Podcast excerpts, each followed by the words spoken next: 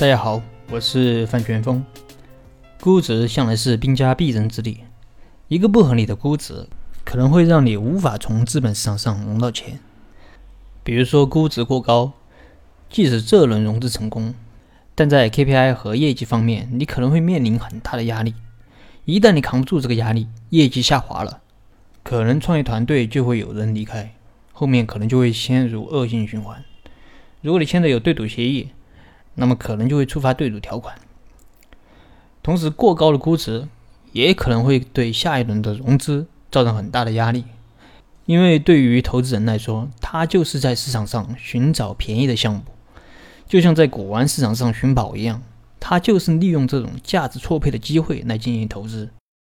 他肯定是不希望下一轮的融资价格比这一轮的融资价格还低的这种情况发生。如果估值过低，意味着你的融资成本。可能会上升，可能钱没有融到多少，控制权就没了。而且你会发现，你的估值越低，反而越没有人愿意投你。所以，一个相对合理的估值就非常就显得非常重要。但对于投资人来说，我的公司产品怎么样，今年赚多少钱，这些可能都非常清楚。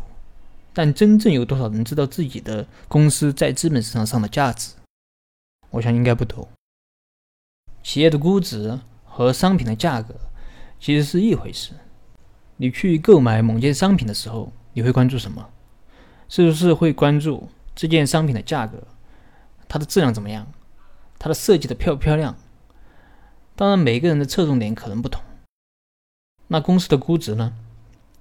投资人要投你，他本质上就是买你的公司，只是他不是全买，而是买其中的一些份额，也就是股权。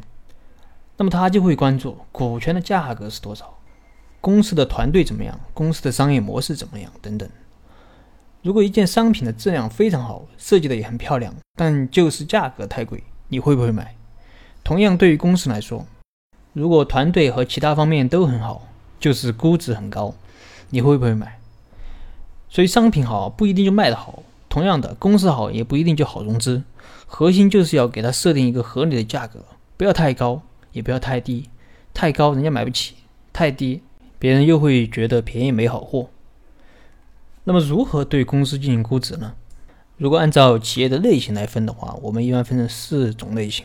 第一种是重资产类型的企业，比如说传统的制造业，一般以净资产估值为主，盈利估值为辅。那么盈利估值主要指的是市盈率。轻资产型的企业，比如说服务业。以盈利估值为主，净资产估值为辅。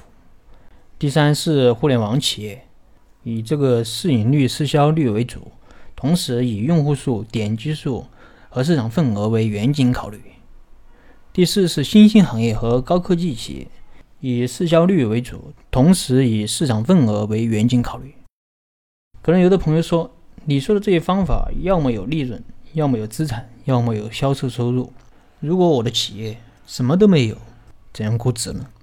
这一块我后面会讲。最后，我想强调的是，无论你用什么方法对企业进行估值，那都是一个参考啊，没有说用哪种方法就可以得到一个绝对准确的企业估值。好了，今天的分享就到这儿。如果你有什么疑问，你可以添加我的微信或者给我留言，我们再深入的沟通交流。